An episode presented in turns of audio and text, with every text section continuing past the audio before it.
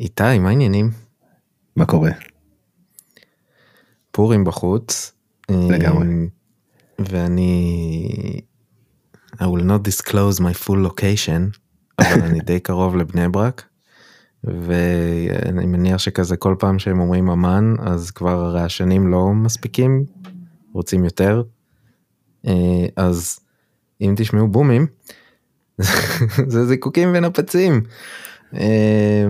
אז כן, אני לא יודע כמה פעמים יש אמן במגילה, אבל... she's going down.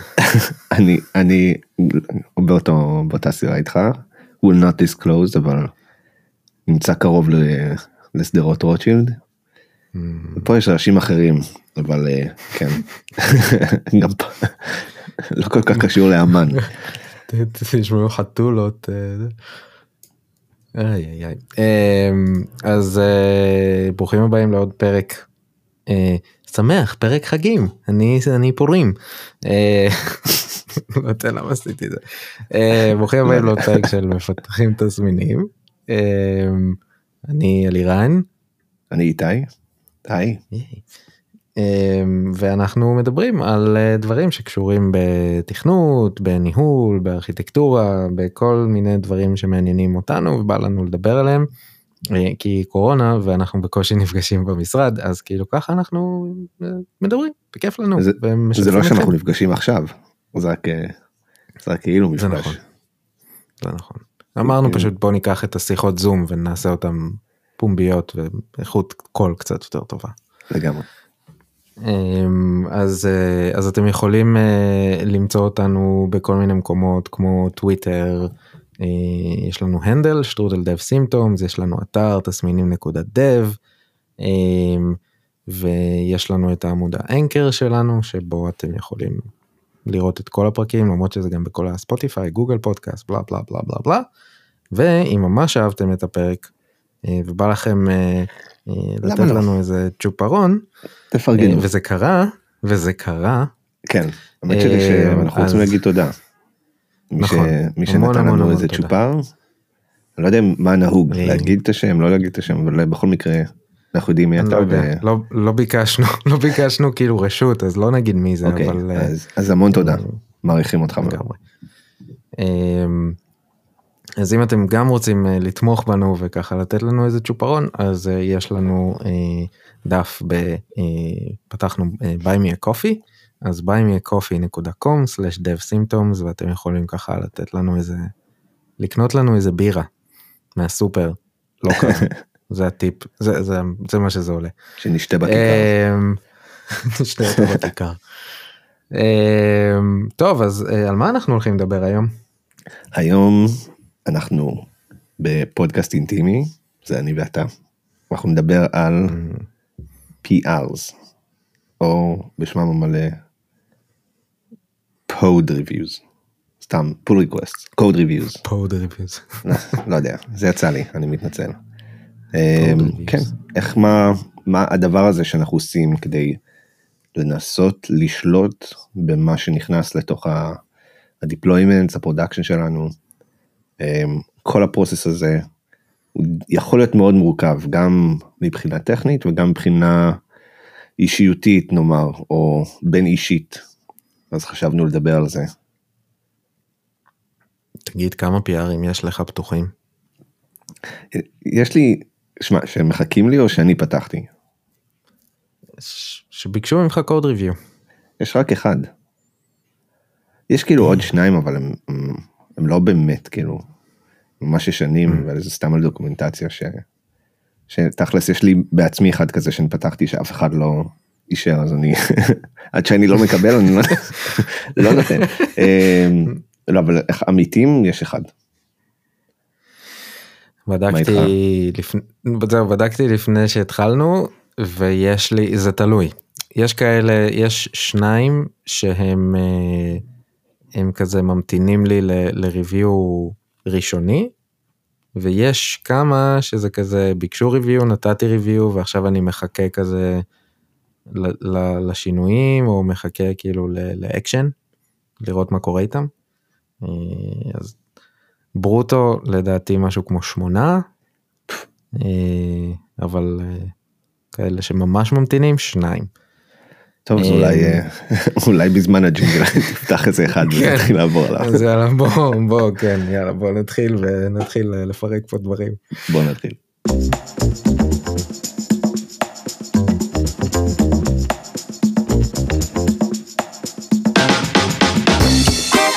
מפתחים תסמינים.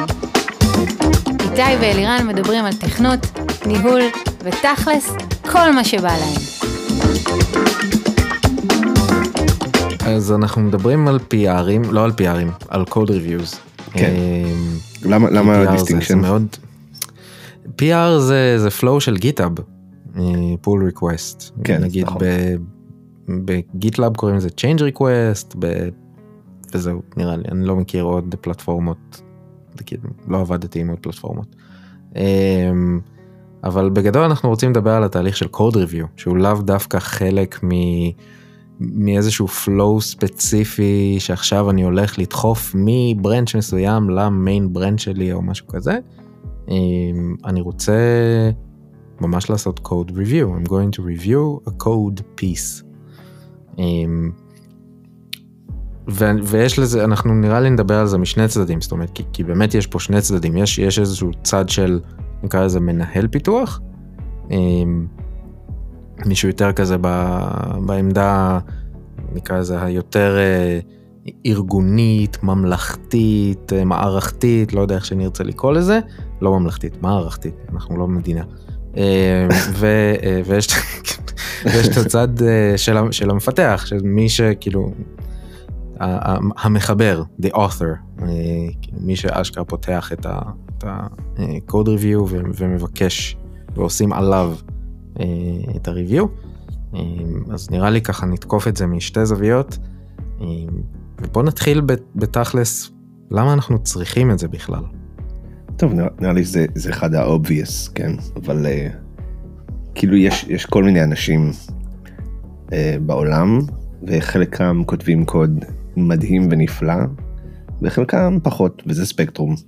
וגם אנשים שכותבים קוד מדהים ונפלא, וזה בעיקר קורה בשלבים יותר מאוחרים אצל חברות, זה לא מספיק טוב. יש עניין של סטנדרטים, של אחידות, של דברים שרוצים לאכוף, וזה המעמד לעשות את זה, בדרך כלל. כאילו, כל הדברים שהם לא...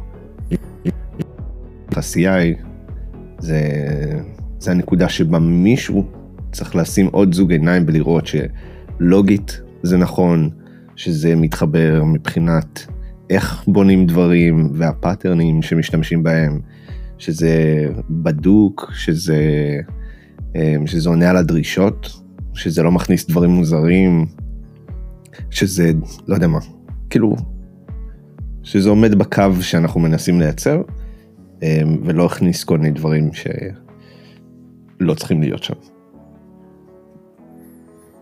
אוקיי, אז זה כאילו,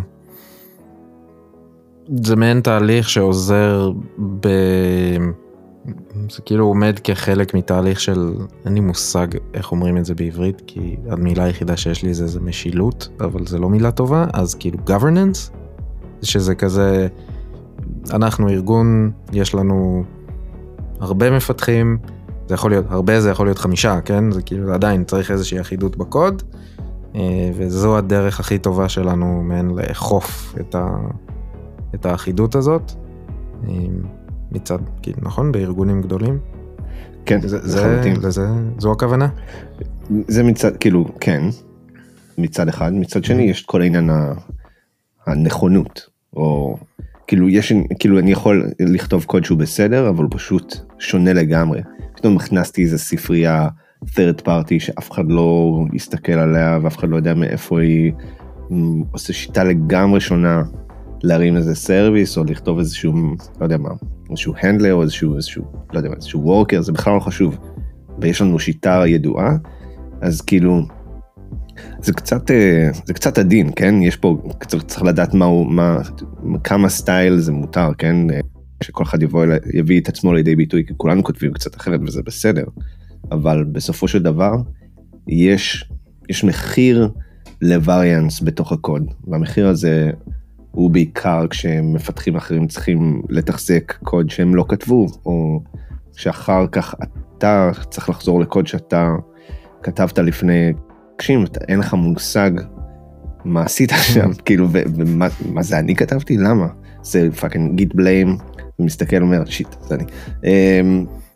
אז כאילו, כדי להימנע מהדברים האלה, כדי שזה יהיה, לנסות לצמצם את ה-overhead של לדלג לאזורים אחרים בקוד, נחזים בפאטרנים שחושבים שהם טובים, ואז רק צריך ללמוד את הביזנס לוג'יק, ולא את האיך, ולא כאילו את הדברים הטכניים. לפעמים כאילו, יש דברים שהם נובל, ואז צריך לעשות אותם חדשים, כאילו, אבל המון פעמים יש עוד סרוויס ועוד סרוויס, עוד איזה משהו, אז כדאי לבנות אותם בצורה די סטנדרטית, כי אז זה פשוט, אתה יודע למה לצפות. כאילו, אתה אומר, אוקיי, יש לי עוד איזה מסך שבנוי ריאקט, אז כאילו, אתה יודע איך לבנות את הקומפוננטות, ואיך, כאילו, איך דברים צריכים להסתדר, ולא פתאום יש לך משהו שהוא לחלוטין שונה. זה יפה, אתה נוגע פה בכמה נקודות שאני מצליח להבין, זאת אומרת מצד אחד יש לנו מעין סוג של QA, נכון? על הקוד, זאת אומרת קודם כל אני, בגלל שיכול להיות שאני בתור מפתח, יש לי איזושהי תפיסת עולם, יכול להיות גם על תכנות עצמו וגם על עצם הפיצ'ר או הבאג שאני הולך עכשיו לפתור, אז יש לי איזושהי דרך שבה אני חושב שאני הולך לעשות את זה, ואז מצד אחד זה QA כאילו של האם באמת עשיתי את זה, והאם כתבתי את הקוד נכון, זאת אומרת האם יכול להיות שלא מצאתי איזשהו באג, יכול להיות שלא בדקתי איזה משהו, יכול להיות שיש איזה משהו, איזה שורת קוד בעייתית, רגולציות, כל מיני כאלה, ומצד שני זה גם עניין של אונבורדינג בעצם, כן. שכאילו יש לי מישהו שעכשיו הכניס שורת קוד או מישהי, ובעצם יכול להיות שזה לא לפי איזושהי פרדיגמה שיש לנו בצוות, ואז בעצם הקוד ריוויו יהיה מקום טוב כדי לבוא ולהגיד ככה אנחנו עושים את זה, פליז פיקס. כן, או... יכול להיות שזה כנראה קצת מאוחר מדי אם זה הגיע שמה, וזה היה צריך להיאמר קודם, כי סתם חבל, אבל לפחות יש לך את ה-better late than never, כאילו זה לא, עדיף לתפוס את זה בשלב כזה, אבל לפעמים אי אפשר, לפעמים זה משהו שהוא לא נופל בפאטרן, וזה בסדר, ועדיין הוא קצת, זה מדהים לראות איך אנשים חושבים לגמרי אחרת, כשזה מגיע לקוד, כאילו, יש אנשים שהם יהיו דומים, אליך, והם יכתבו קוד די דומה, וזה מאוד מאוד טבעי, הקריאה שלו, ויש אנשים שפשוט חושבים לגמרי אחרת, ותורא את הקוד שלהם, וזה לוקח זמן להבין איך ה-train of thought שלהם עובר, ואיך הוא חושב על דברים.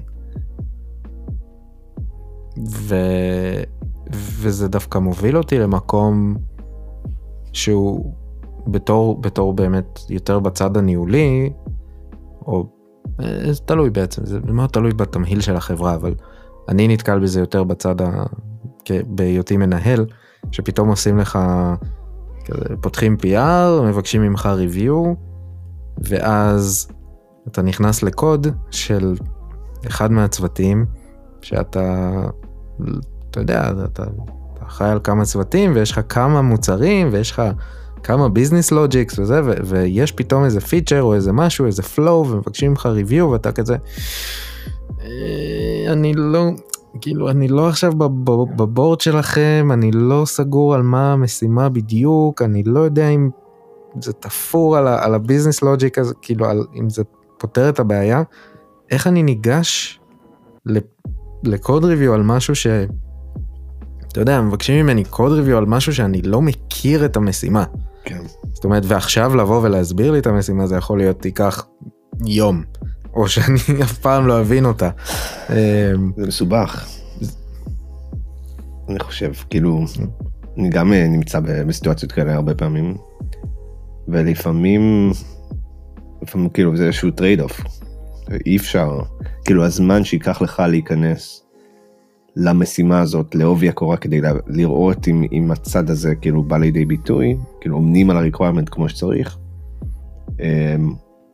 זה טרייד אוף שקשה, כי זה אומר שמשהו אחר לא יקרה באותו זמן, ולפעמים אי אפשר, ובוחרים שלא לעשות את זה, ואז כאילו הדבר הטוב ביותר, זה second best שאפשר לעשות, זה פשוט לתת חוות דעת שהיא מאוד מקצועית, אז כאילו אולי אתה לא עוקב 100% אחרי הפלואו, לא יודע מה, של הדאטה פלואו, או מה אמור לקרות שם, אבל אפשר לשים לב לדברים טכניים סטנדרטיים, אפשר לשים לב למה קרי. נגיד אחד ההערות הכי שכיחות שאני נותן לאחרונה, זה לשים קומנטים. זאת אומרת, אוקיי, אבל הדבר הזה כאילו מסובך, והוא לא כאילו קופץ מהקוד, שימו קומנט, למה יש את הפיסה הזאת. המון פעמים נתקל בזה בעולם של מובייל, שיש דברים שהם מאוד מאוד ספציפיים, שעלו בדיווייס ספציפי, או בסיטואציה ספציפית, וצריך לעשות להם מין וורקראונדס כאלה, או פולבקים, ואי אפשר סתם להכניס קוד של פולבק לתוך המערכת, בלי לכתוב למה הקוד הזה נמצא, כי אף אחד לא יבין את זה אחר כך. ויש מין המון פעמים, זה קצת אולי גישה של מתכנתים צעירים, אבל הרבה פעמים אנשים ניגשים לקוד שהם לא מכירים, ואז הם מסתכלים, וזה נראה להם מוזר, ואומרים, זה בטח לא נכון. זה האינסטינקט, זה כנראה לא נכון, כי אני לא מבין את זה. או זה ישן, או משהו, אז זה לא נכון, וצריך למחוק את זה. וזה המון פעמים טעות מאוד גדולה. אז, commenting are your friends. לבעי אליי, אצלי זה קוד שאני לא מכיר, אז אני לא נוגע. זה הקומנט שאני שומע. זה כאילו, זה גישה קצת יותר בוגרת, אני חושב, כאילו עדיף פשוט איכשהו להבין מה זה, אבל להנחה שזה כנראה לא בסדר. יש איזו תוספת, למה מישהו הכניס את זה? הוא התבלבל, זה לא נכון. טוב, נמחוק את זה. זה... אז אנחנו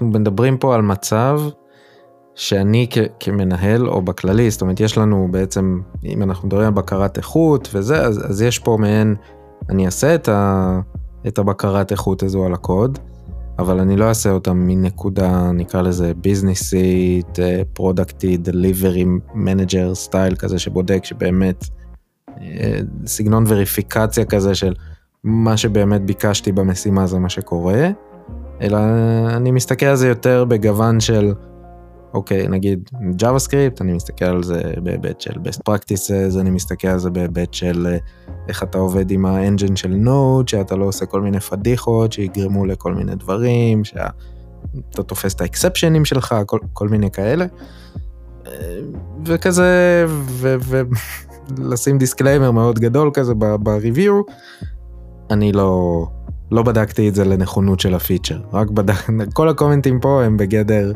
דברים שכדאי לעשות מבחינה טכנולוגית.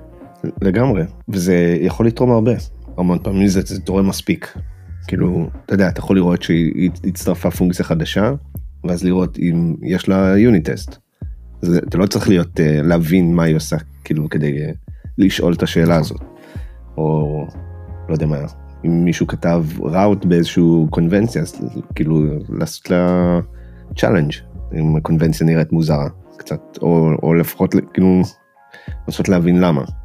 דברים כאלה, כאילו שלא צריך להבין, והם עדיין יתרמו, הם לא יתרמו לנכונות של הקודם, הם יתרמו לסגנון שלו. אולי לדרוש יוניט טסט כן יתרום לנכונות, אבל כן, זה עדיין תורן. אני חושב שזה גם מאפשר לזהות קשיים שעולים אצל חברי צוות.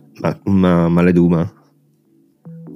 נניח אם אתה מגלה שפעם אחר פעם יש פיקשושים לדוגמה בקריאות הסינכרוניות, או בכל מיני קונספטים כאלה שאתה יודע, אתה מגלה שפתאום כן, מישהו... העניין של איך לשבת על הדאטאבייס, כן? איך קוראים לדאטאבייס, ואולי איזה דיזיין פאטרן שמשתמשים בו, ולא הכי יושב טוב. או אתה מגלה שיש מישהו שיש לו ממש בעיה קשה עם naming conventions, או עם, לא יודע, 1,001 דברים. ויכול להיות שיש קונספטים שבאמת אתה מתחילים לעשות בתוך הצוות, או משהו כזה, ואתה מגלה מהקוד ריוויוז ש...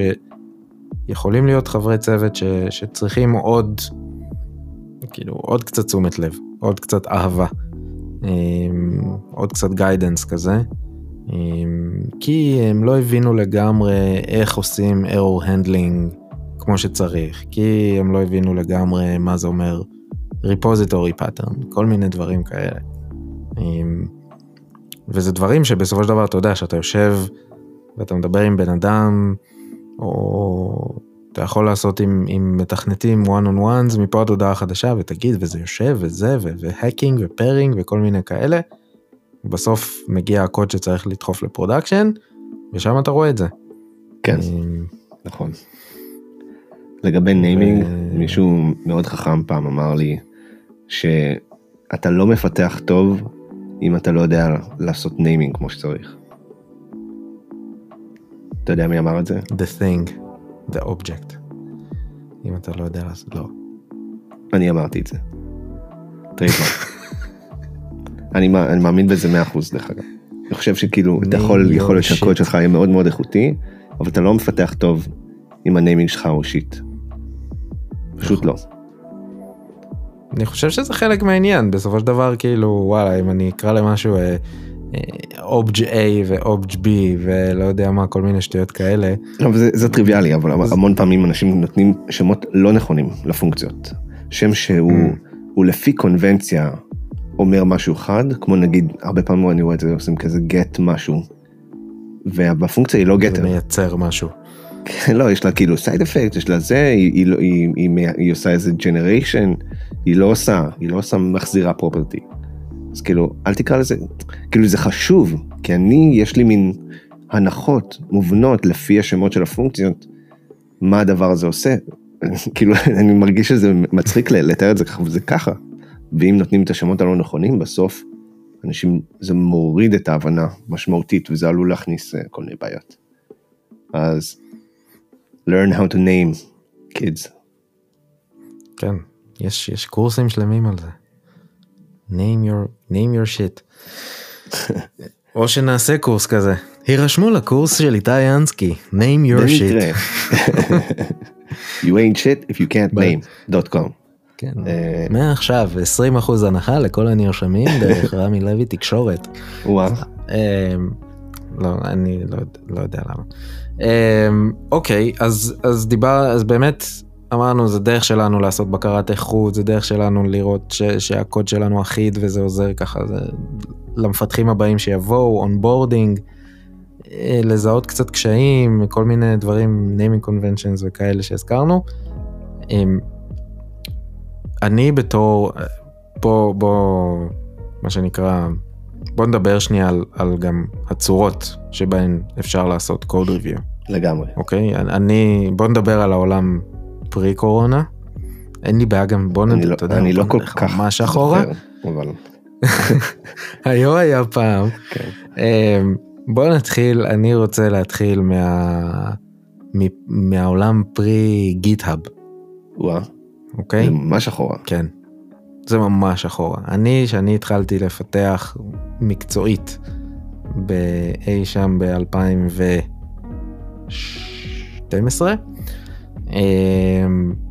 אז עבדנו עם SVN. כן. לא היה, מ-SVN אחרי זה השתדרגנו ל-TFS. שידרוג נפלא, אוקיי? כן. אבל לא היה לנו, אתה יודע, לא היה גיטאב או משהו כזה שעכשיו אתה משחרר את קודך לחופשי ואומר יאללה, תנו לי פידבקים בצורה מאוד אסינכרונית, נקרא לזה. היית יושב, הייתי מסיים פיצ'ר, הייתי אומר חבר'ה, יש לי ברנץ', אני לא יכול לדחוף אותו, אני צריך שמישהו יעשה לי פה קוד ריוויו. אז כאילו, אז באמת יש, אצלי לפחות, כי אני הייתי צעיר וכלום, היה לשבת מנהל ומפתח במקרה שלי.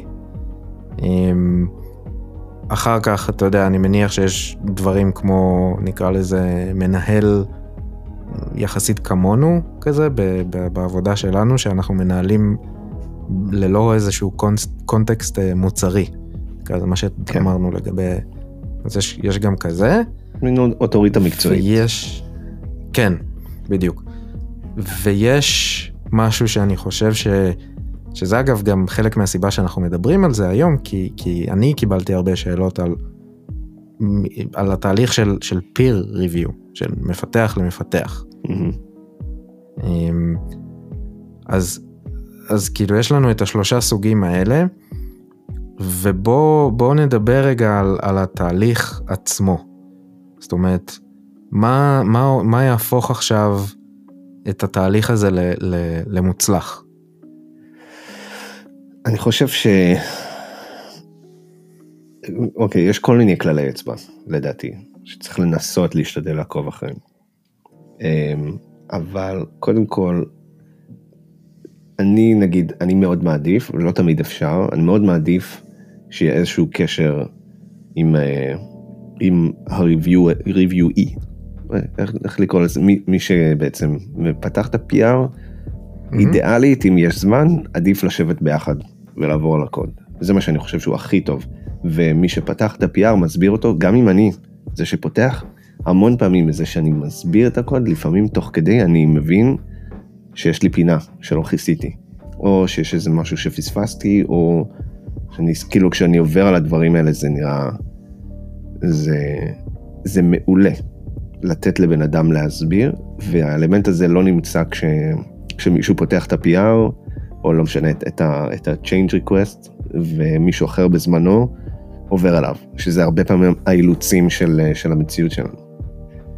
אבל זה לדעתי מפתח טוב לריוויו נכון, ואז צריך לזכור שבאמת אנחנו יושבים, עומדים מול בן אדם, מול מישהו שהוא יש לו רגשות,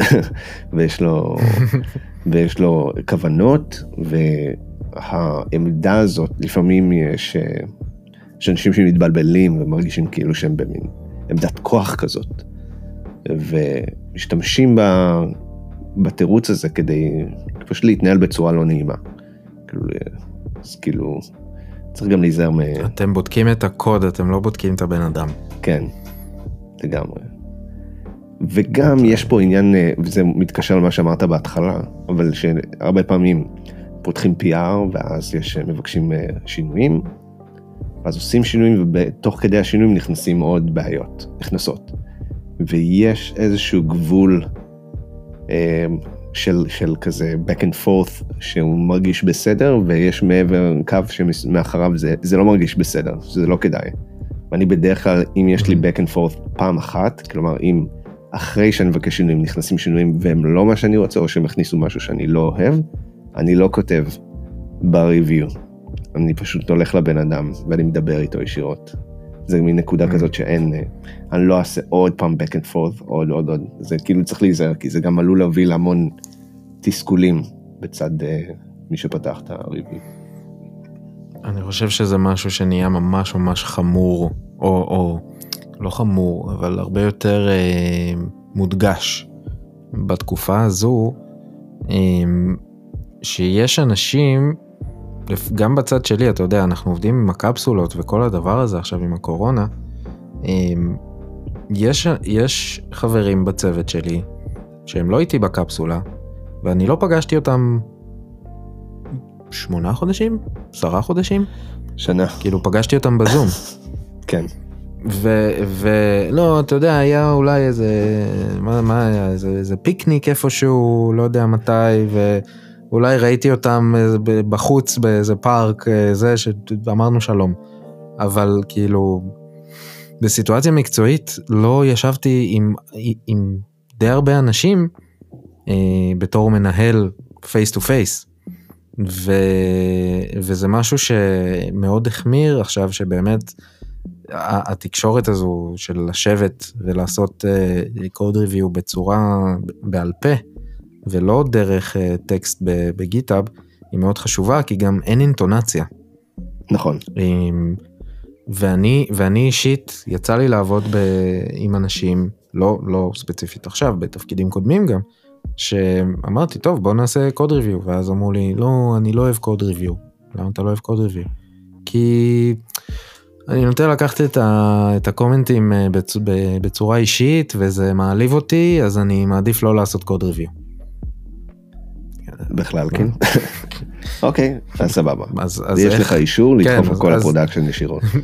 בדיוק. ואז אני חושב על סיטואציה כזו, אין לך אינטונציה, ומספיק שאני כותב משהו, אתה יודע, בתוך קומנט של PR, אני כותב כזה, בבקשה לשנות, אנחנו לא עושים, אנחנו משתמשים בזה וזה וזה, אין לך מושג איך הצד השני קורא את זה, זאת אומרת, נכון. בראש זה נשמע סבבה, אבל... כאילו, אני מוצא את עצמי שם אמוג'יז בתוך קומנטים בגיטאב. שנסו להבין את המיינדסט. לפעמים מסייג, כאילו, זה תלוי. אם אני חושב שמשהו צריך שינוי, אני גם לא מתבייש. אני חושב שזה טוב לכולם. כן, אני אומר, את זה אנחנו עושים ככה. אבל אם אני לא בטוח, אז אני עושה אחד משני דברים. או שאני שואל שאלה, ואני שואל כאילו, למה עשית ככה וככה? האם חשבת על ככה וככה? סליחה שאני מדבר בלשון זכר, סתם דוגמה. והדבר השני שאני עושה זה, כשזה, אבל זה רק, זה תלוי ממש בקונטקסט, זה לפעמים אני אומר כזה, אם זה היה אני, כזה, אני הייתי עושה ככה וככה, אבל זה, אני בקטעים כאלה אני מרגיש, אני עושה את זה רק כשאני אומר, אם הם יענו לי ויגידו, כן ולא, ויתנו סיבה שהם לא רוצים לשנות את זה, אני צריך להרגיש עם זה מראש, שזה בסדר. נכון, זה בסדר, יש עניין של סגנון גם, וזה בסדר. סגנון, יש אנשים שכותבים אחרת, וזה בגדר האחלה, בגדר הלא צריך, לא אמור, לא כולם, המטרה שלי בתור איזושהי אוטוריטה מקצועית, היא לא לבוא ולתקן את הסגנון של כולם, להיות הסגנון כמו שאני התרגלתי. כי זה מה שזה, יש סגנון שאני התרגלתי, זה לא שאני, אני בהכרח זה שהוא הכי נכון. כאילו, אני הכי נכון, אבל... הלמידה היא הדדית גם. נכון, נכון. אז כאילו, עניינים של סיום, שם כזה בורדרליין סגנון, אני נותן אותם כהמלצות, כרעיונות, כי גם הרבה פעמים מישהו יגיד, איזה מגניב, לא הכרתי. ולפעמים פחות. וזה בסדר. אז זה מאוד תלוי. אני חושב שבסופו של דבר, הרי גם אתה ואני דוחפים קוד לפרודקשן, גם אתה וגם אני בתור מנהלים, ואני מעודד את כל מנהלי הפיתוח שדוחפים קוד לפרודקשן, אני מאוד מקווה שזה קורה, כן? אבל לעשות קוד ריוויוז. וזה לאו דווקא צריך להיות עם מישהו... או מישהי בסיניור, כאילו ממני. זה לא שעכשיו אני הולך ומחפש את המנהל או מנהלת שלי, כדי לעשות איתם קוד ריוויו שיגידו לי זה, אלא הפוך, בוא ניקח מישהו, יכול להיות שאני דוחף עכשיו קוד לריפו של מוצר, כי אני עכשיו עושה איזשהו משהו תשתיתי, או לא יודע מה, ואז אני רוצה שמישהו מהם, מישהו מהמפתחים בצוות דווקא שיש להם הרבה יותר קונטקסט מוצרי ומבינים הרבה יותר את הפלואים וזה, דווקא יבואו וימצאו לי את הפלטות. לגמרי.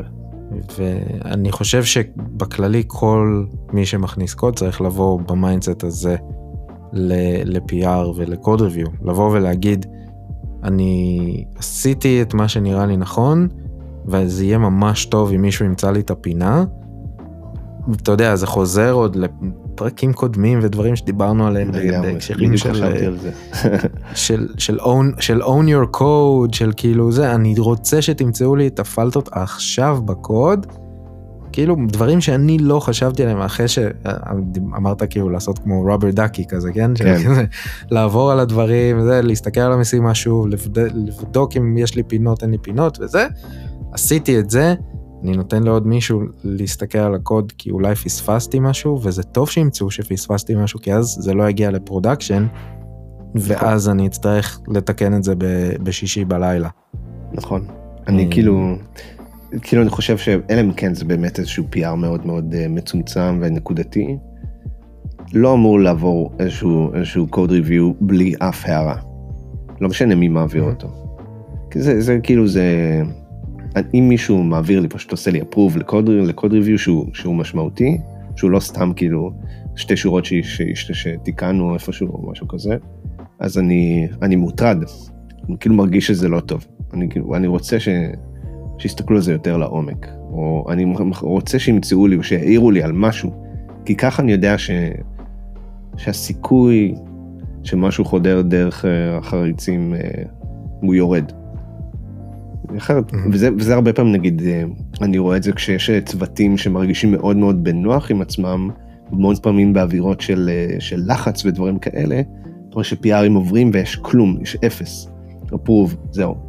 אתה מסתכל על דברים ואחר כך יש באגים בקוד, וזה כאילו, או שאנשים אומרים, אני צריך שתאשר לי, ככה וככה, אז צריך להיזהר מהדבר הזה. אני מאוד אוהב שמהירים, אני מאוד אוהב שמהירים עם טעם, אני אוהב לנהל את השיחות האלה, אין לי בעיה שישאלו אותי, או שיגידו לי, אם אני מאמין במה שעשיתי מראש, אז אני ננסה ננהל על זה איזושהי שיחה, ואם אני צריך לתקן, אני אתקן, וזה אחלה. אז כן. אז זה מביא אותנו למקום טוב של לדבר על מה אני אמור לחפש. עכשיו, אני יודע שזה קצת חוטא לעניין לדבר על מה אני מחפש בצורה, נקרא לזה מטה, as in, מטה-פיזיקה, going meta. יש דברים, אתה יודע, META בדיוק, יש דברים שאני הולך לחפש שהם יותר כזה, אם כותבים בקוטלין, אני אחפש את הדברים שקשורים לקוטלין, כותבים קוטלין בקן, אני אחפש משהו אחר, כותבים JavaScript בקן, יהיו דברים אחרים, אבל אני חושב שאפשר, יש איזה שהם guidelines כאלה, שאפשר לתת, במיוחד למי שמאזין ואומר, או אומרת, עכשיו פתחו לי PR, שמו אותי כ-code reviewer, איך אני אמורה לדעת עכשיו, איך לעשות את זה כמו שצריך. אז בוא תפתח אותנו, תן לנו איזה נקודה טובה להתחיל בה. וואי, זו שאלה טובה, אבל אני חושב לא, אני שאלתי אותה. לא ציפית שאני אחזיר את זה. לא, עשית לי פה הפוכה. אני חושב שקודם כל יש עניין מאוד מאוד, האם אני מבין את מה שכתוב שם? זאת אומרת, אם אני עכשיו מסתכל על הקוד הזה, בתור מישהו שכנראה אני לא כתבתי את הקוד, האם אני מבין מה נעשה פה? זאת אומרת, בלי שעכשיו אני צריך להריץ את זה. כאילו, האם הקוד אומר לי מה קורה? ואין כל מיני עיזים שאני לא מבין, כל מיני דברים מוזרים, כמו שאמרת פתאום, תדחפו קומנט. שמתם פה איזה פייל אובר, שימו קומנט. אז צריך לזכור שכותבים קוד, זה לא, אתה לא כותב אותו בשבילך, אתה כותב אותו בשביל אנשים אחרים, ואו your future self, שלא יודעים מה עשית שם. וואו, כמה פעמים כתבתי ל-future self שלי, ולא זכרתי שכתבתי את זה. כאילו. אז כאילו, צריך להגן על עצמנו, בפני עצמנו. אז כן, אני חושב שזה כנראה הדבר הכי חשוב, מה שאתה אמרת. שבסוף חייבים להבין את הקוד, וקוד טוב הוא קוד שמספר על עצמו, לא משנה אם קומנט או בלי קומנט, יש כאלה שלא אוהבים וכותבים את זה כאילו בלוגים, ויש כאלה שזה, זה לא כל כך משנה, אבל קוד צריך לספר מה הוא עושה, ואם לפעמים זה קשה, לפעמים יש קוד שהוא אינרנטית מאוד מורכב, ואי אפשר, זה לא שאפשר לרדד את המורכבות, ואז צריך לדאוג מאוד מאוד בזהירות ובעדינות שהוא מורכב, שהוא, כאילו,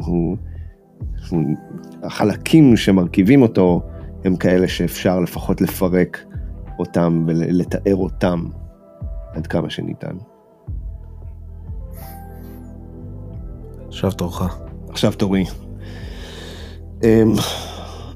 אני חושב שכאילו מעבר לדברים שהם, הרבה פעמים גם כן מאוד איכותיים, כאילו מבחינת לתת הערות שדברים יהיו אידיומטיים לשפה ולפלטפורמה, אז אם אנחנו שמים את זה בצד, כי זה כאילו מאוד מאוד כללי, אז אפשר להגיד שהקוד ריוויו, נגיד, זה מאוד קל לבוא ולהיכנס גם למיינדסט של צ'קליסט, ולבוא ולהגיד, אם הוספתי פיצ'ר, האם בדקתי אותו?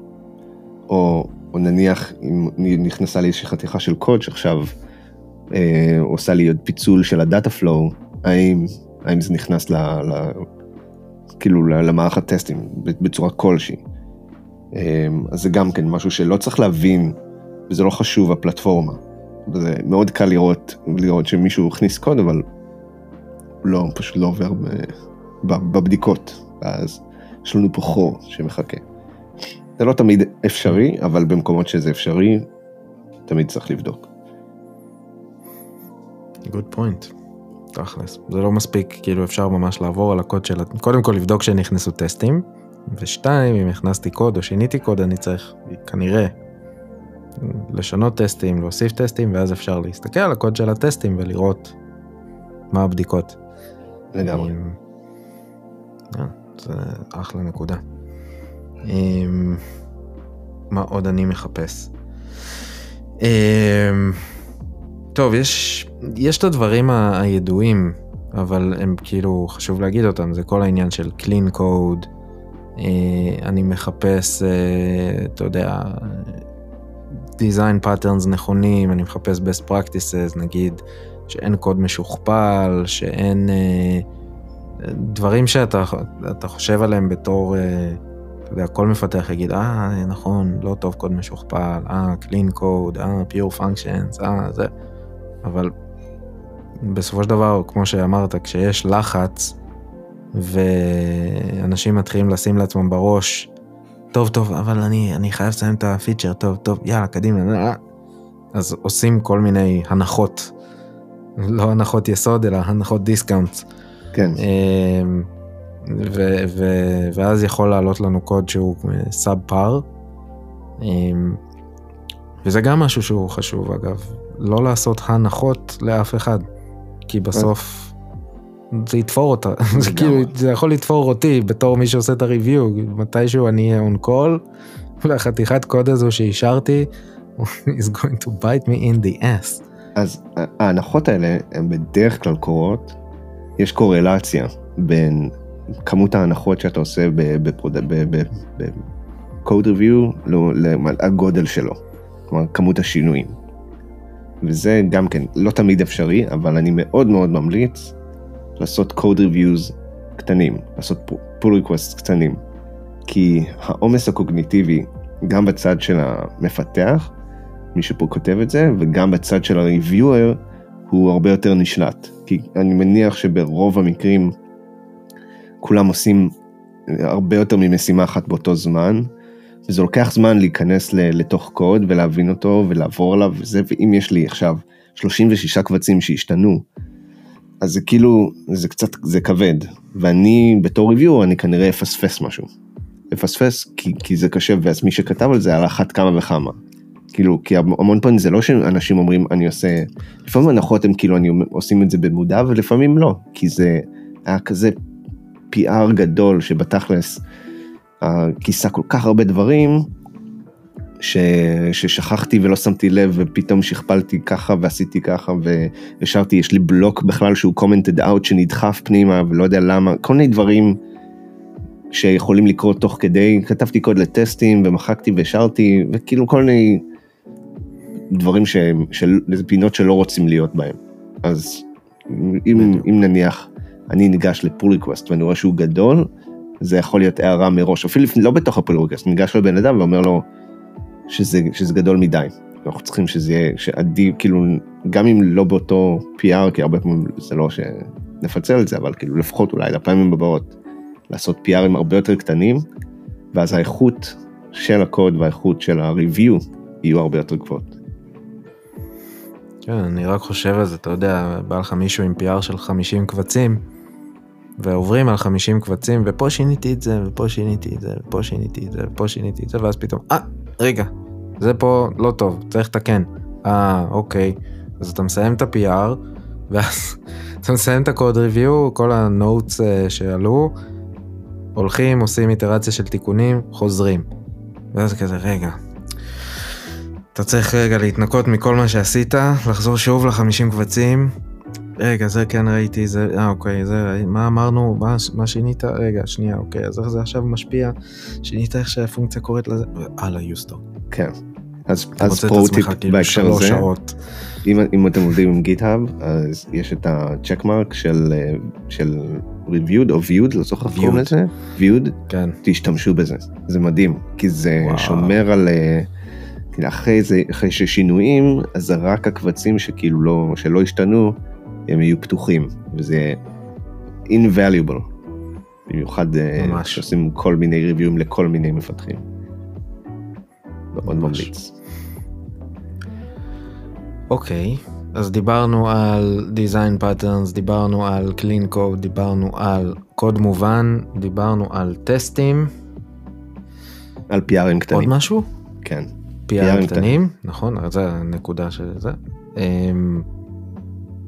עוד משהו? practice? כאילו בסופו של דבר? כאילו פשוט להתאמן בזה? אני מניח, כן. לא, אמרנו שלא לפח, כאילו לתת ריוויו גם. נכון. לא להריץ את זה סתם. כן. ולא לתת דיסקאונט. כן. כן. אני אגב נתקלתי במצבים שבהם אמרתי שהייתי נגיד ריוויואר שני או משהו כזה, שזה אגב גם נושא בפני עצמו, שכאילו רגע, מי עושה ריוויו? כמה עושים ריוויו? יש פה כאילו, זה נהיה כמו ועדת חקירה, הקוד ריוויו. יש לך 5 אנשים שצריכים לעשות קוד ריוויו. ואז נגיד ראיתי, ביקשו ממני קוד ריוויו, ואז אני שמתי, כאילו, ביקשתי לשנות איזה משהו, ואז קיבלתי פנייה מראש צוות, אין לנו זמן כרגע לטפל בזה, זה לא נראה לי קריטי מספיק, הצוות מאוד בלחץ, בוא נעזוב את זה, זה מספיק טוב, זה עובד וזה, אבל נכון, נשנה את זה בספרינט הבא. זה לא שונה. כן. גם זה לא, לפעמים נקודות כאלה מאוד לא פשוטות. זה, לא, אני כאילו, אני מצד אחד יכול להבין את זה, מצד שני, זה חוזר לנקודה של הלמידה, זה חוזר לנקודה של האונבורדינג, זה חוזר לנקודה של החינוך, של האחידות, של... ברגע שלטעמי, כן?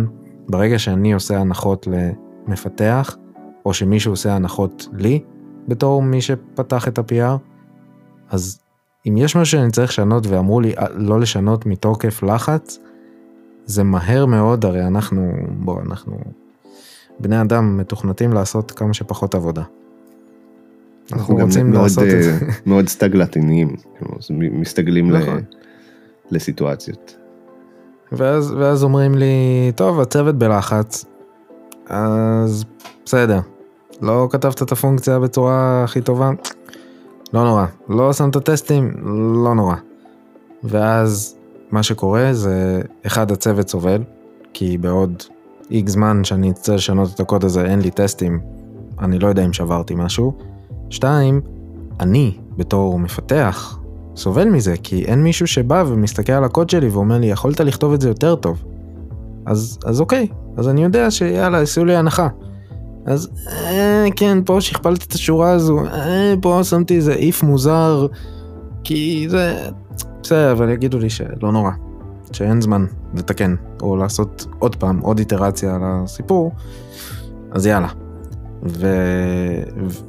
in the long, נכון, אנחנו נגיע למשימה ונעשה את הדליברי ונעלה את הגרסה לפרודקשן, אבל הארגון, הצוות, משלם מחיר כבד של, לא, אנחנו לא מעלים את הרמה של הצוות. אני 100%, 1000% מסכים איתך.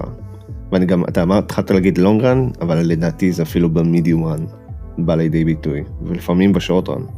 כאילו, שאתה אומר, כן, עליתי עליו בזה, אבל בגלל מה שנבנה פתאום בספרינט הבא, בעצם עלו באגים, במה שכתבתי בספרינט הקודם. אז כאילו, סתם, יש את האמרה, זה שקמצן משלם פעמיים, אז זה כזה. לא באמת, אבל אתה אומר, זה באמת הפסד כפול ומכופל, כמו שאתה אומר, כי זה לא רק שאנחנו, הקוד פחות טוב, גם המפתחים פחות טובים, וזה יכול להביא להידרדרות.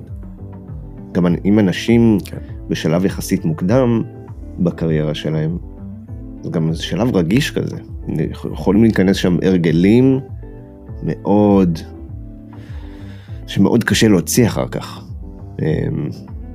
וההפך, הוא גם נכון, כי אפשר להחדיר הרגלים מעולים שנדבקים לאנשים ומשרתים אותם כל הקריירה אחר כך. אז לגמרי. צריך לחשוב. אני יכול לתת אנקדוטה. היה לי באחד התפקידים הקודמים שלי, אז מי שהיה עושה לי את הקוד ריוויוז, כי הייתי מפתח בקאנד יחיד, אז מי שהיה עושה לי את הקוד ריוויוז היה VP R&D. והבן אדם, זו הייתה תקופה עוד שאנשים לא היו סגורים איזה לינטר הכי טוב, JSLint, ESLint, כל זה, וכתבנו JavaScript, והבן אדם היה כמו Human Linter. קוד ריוויו איתו, הוא היה כאילו, הוא היה מאיר לי, יחסר לך פה רווח, בין העיף לסוגריים.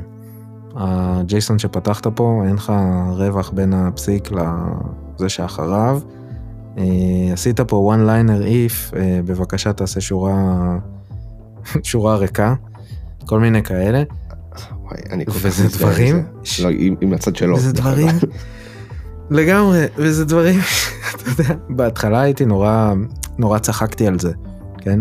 הייתי כזה צוחק עליו, על OCD, אבל כאילו, פתאום אתה יודע, אתה מוצא את עצמך, עבדתי, כן, 3.5 שנים בסוף בחברה הזו, ואני וה-VP R&D נהיינו חברים ממש טובים, אבל כאילו, זה כזה, זה עדיין אני ככה, אני מסתכל על קוד, ו-it's ingrained, כאילו אני אומר, כן, מה, זה הכי הגיוני, one liner if, אני רוצה שיהיה שורה ריקה מתחת, כי אחרת, לא יודע מה, או אם יש לי איזה ג'ייסון מטורף, או איזה שורה ענקית, שהיא יכולה להיות one liner, אבל היא אחרי ה-if, אז אני כן אשים, כאילו אשים brackets, כל מיני דברים, רווח אחרי ה-if, זה הכל יושב כמו, אתה יודע, חקוק, שרוט, חרוט. לגמרי, ופה יש לי קינה באנשי ה-JavaScript, ואני נהנה מזה כל פעם שאני כותב JavaScript, אבל שפריטייר וכל מיני פלאגינים נחמדים כאלה, שעושים אוטו סטיילינג לקוד, ואז כאילו, לא צריך לי להרגיש את הכאב הזה של חסר לי רווח. כאילו אם אני ב-PR רושם הערות כאלה של רווח חעיף בחיית, או יש פה רווח כפול, אז אני מרגיש שגם זה בזבוז של זמן, במידה מסוימת, וזה גם כאילו, זה יותר מציק לי לפעמים מבעיות לוגיות, זה שהקוד מכוער. הקוד כתוב נהדר, אבל הסטיילינג זה פח. זה חשוב מאוד. אז כאילו, אולי בפלטפורמות אחרות גם האוטו סטיילינג יגיע בצורה קצת יותר כיפית. כן. אולי נכתוב איזה פלאגין או משהו. מי יהיה לי זמן. פלאגין ל... לאיזה שפה? לכל השפה. אני מכיר לינטר נראה לי כמעט בכל שפה. כן, אבל השאלה איך מפעילים אותו. ומתי. אוקיי. כן. כאילו הלינטר הוא נחמד, אבל פריטייר, אני מדבר דווקא על פריטייר. לינטר זה חשוב, אבל בשביל בשפות שמקומפלות, אז יש לך את הקומפיילר שהרבה יותר חזק מהלינטר, בדרך כלל. נכון. בסדר, לינטר תופס דברים קצת אחרים, אבל סטיילינג, זה משהו שהוא נראה לי קצת חלש במקומות אחרים. כאילו יש, אבל זה לא כזה קל לעשות את זה, של כולם יהיה בדיוק את אותו סטייל, זה גם נחמד, אתה שם את הפריטייר RC שלך בתוך הריפו, וזהו. לכולם יש את אותו סטייל, וגם למפתח שאתה עוד לא גייסת, שהוא יצטרף עוד חודש, הוא בא והוא התחיל לכתוב, הוא יכתוב כמו שכולם כותבים, זה כאילו, לוקחים את הדברים האלה כמובן מאליו, סליחה על הסייד טרקינג לנושא הזה, אתה העלית את זה, לא אני.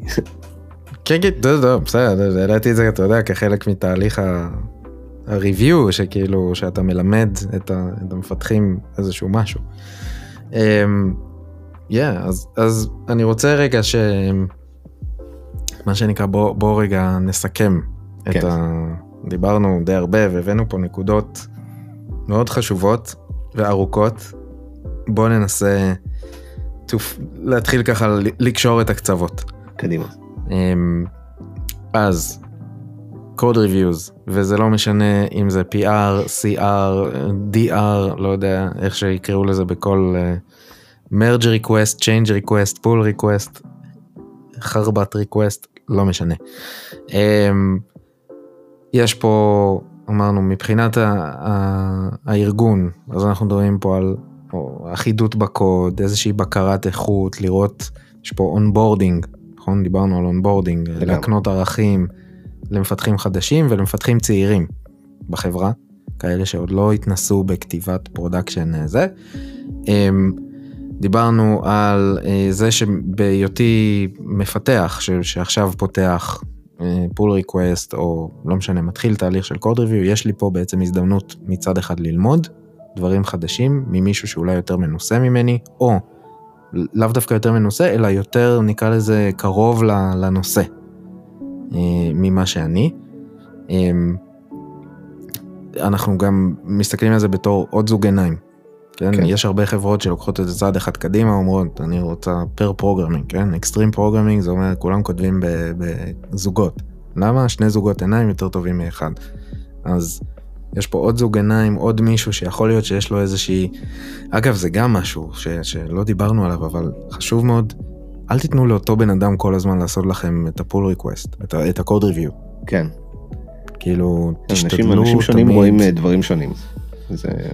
וגם קצת מתחבר לעניין הזה, כאילו כמה ריוויורס, אז כאילו במיינדסט הנכון כמה ריוויורס יכול להיות על הכיפק, כי כל אחד יתפוס קצת, וביחד התמונה תהיה יותר מלאה. ואז בסוף יכול להיות שמישהו ימצא לי את הבאג המעצבן הזה, שמצאתנו אותו עכשיו, לפני שמרג'ג'תי לפרודקשן, וחסכו לי את הישיבה על הבאג בשישי בערב, כשכל המשפחה אוכלת את העוף של אמא, ואני צריך להיות עם הלפטופ ולטחון את הלוגר ולא יודע מה עם באגים. יש קצת ספציפי מדי, אלירן. ערב סוכות לפני שנתיים. אז באמת בקטע הזה של כאילו יכול להיות שפספסתי משהו ובאמת להסתכל על זה, ואני חושב שגם אם דיברנו על סנריו שונים, מנהל ומפתח, יותר אוטוריטה מקצועית ומפתח, וגם בין המפתחים, תמיד לבוא מה שנקרא נקי. אוקיי? זאת אומרת, אני בתור מי שמבקש את הקוד ריוויו, אני רוצה להיות עם קוד שכמו שאמרת, עברתי עליו ועשיתי לעצמי רוברט דאקי, ובדקתי ומצאתי את כל הפינות, והכי חשוב, אני צריך להיות... אני לא פה עכשיו בא כדי שישפטו אותי על האופי שלי, או על הרגלי הניקיון שלי.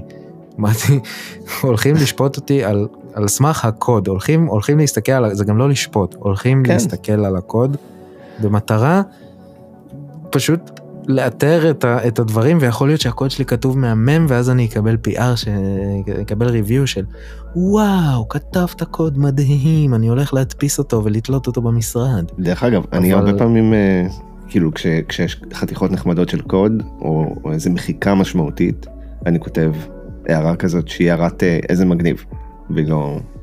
זה נכון. זה כיף לקבל. אבל בהקשר הזה, אני חושב להגיד, כאילו, בסופו של דבר, צריך להיות מקצועיים. צריך להיות מקצועיים בתור מי שפותח את ה-PR, ולדעת שזה לא מקום לבוא ולהיות במגננה, אלא להפך, לבקש את הזוג עיניים הנוסף, או יותר, ובתור מי שמעביר את ה-review, להיות מקצועיים, ולעשות review איכותי, ולא כאילו לבוא ולהיכנס במישהו, או לכתוב, או להיות סתם, להתאפס לדברים שהם לא מעניינים. תהיו מקצועיים. נכון. ואל, בבקשה, אל תשליכו את איכות הקוד אל איכות הבן אדם. כבר נתקלתי במצבים כאלה. אנשים שלא יודעים להפריד את האישי מהמקצועי. אבל זה נושא, זה לא לפה. לא. אבל כן, אנחנו מסתכלים על קוד. קוד, קוד, קוד. נו, ריוויויים שקשורים לקוד.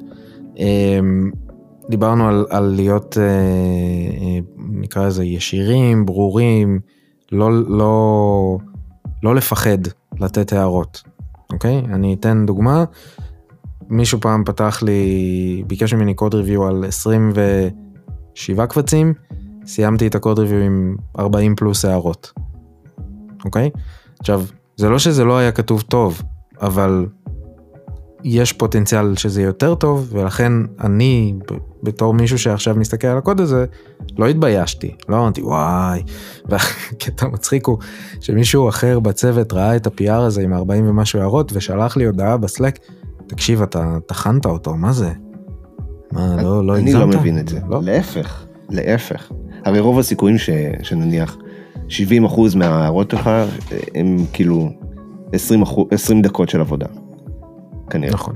לבוא, צ'יק-טק, צ'יק-טק, פה פספסת את זה, צגנת את זה, ואז אולי כמה דברים קצת יותר מהותיים.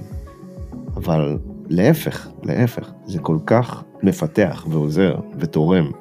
אני כשנקבל הרבה הערות, אני מרגיש טוב. זה כמו כשמוצאים לי באגים. אני מת על זה כשמוצאים לי באגים.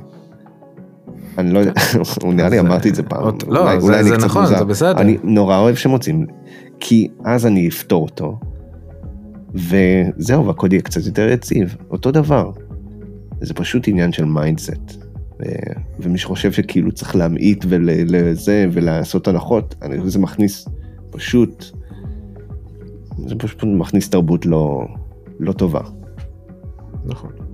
אז כאילו אנחנו לא משקרים לעצמנו, ואגב, בסופו של דבר, כן, אותו מפתח כתב לי, אתה לא מבין כמה אני שמח על ה-PR הזה. אתה לא מבין, זה כאילו, זה אחת מהפעמים היחידות שאני מרגיש שמישהו חקר לי את הקוד. וזה, לא יודע, אני מרגיש, אם מישהו עכשיו, כן, אם אני פותח עכשיו PR, ואני גאה בזה שלי, אני לא כאילו מרגיש, מישהו עכשיו הולך לתת לי קומנט, הוא יפגע לי באגו, אין פה אגו, יש פה, בואו, כאילו, אני מזמין אתכם, כאילו, סוג של, I challenge you, כאילו, בבקשה, תמצאו לי בגים, אני אתקן אותם.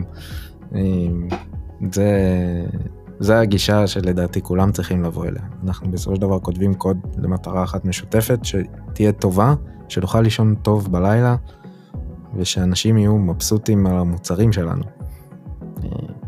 נראה לי זה. אז, אם לכם, יש PR'ים פתוחים, או אם לכם יש PR'ים או CR'ים, או איך שאתם לא קוראים לזה בפלטפורמה שאתם משתמשים בה, עם ערימות של הערות, ומה שאמרנו ממש מעצבן אתכם עכשיו, ואתם לא מבינים את המשמעות של קוד ריוויו, אתם מוזמנים לבוא לטוויטר שלנו, לפרופיל, לתייג אותנו, לתת לנו בראש, ואנחנו נשמח to challenge you גם על זה, לעשות לכם review על הטוויט. אם אתם לא מסכימים איתנו, תקנו לנו בירה, ונשב על הבירה הזאת ונדבר. לגמרי. על למה אתם טועים. אולי אפילו שתיים. בדיוק. אז זה זמן טוב, נזכיר את כל הצורות שאפשר לדבר איתנו. אז כן, אז יש לנו טוויטר, DevSymptoms, @DevSymptoms, האתר שלנו tasminim.dev. אם אהבתם את הפרק או פרקים קודמים, ואתם רוצים לקנות לנו בירה, כדי שיהיה לנו ככה בזה שאנחנו שותים כשאנחנו מקליטים, אז אתם מוזמנים לקנות לנו בירה דרך buymeacoffee.com/devsymptoms. כן, אני ממש קרוב. וזהו, אפשר כרגיל למצוא אותנו בכל הספוטיפיי, אפל, בלאפלוט. נכון, אבל כבר מצאתם, כי הנה, אחרת כבר מצאתם. לא ידעתם שאלירן אומר את זה, נכון. נכון, ואם ממש אהבתם אותנו, אז אתם ממש מוזמנים לעשות share לכל החברים והחברות שלכם, ואנחנו נשמח שגם הם יאזינו. זהו. זהו. הפרק הבא יהיה לנו אורח. מבטיחים. איתי. אלירן. נסיים כרגיל. לגמרי. יש לי נפתח לך פול ריקווסט. אנחנו נסיים על זה. אבל אם לא היה טוב, אתה מוזמן להשאיר לי בריוויו. יאללה. ביי ביי.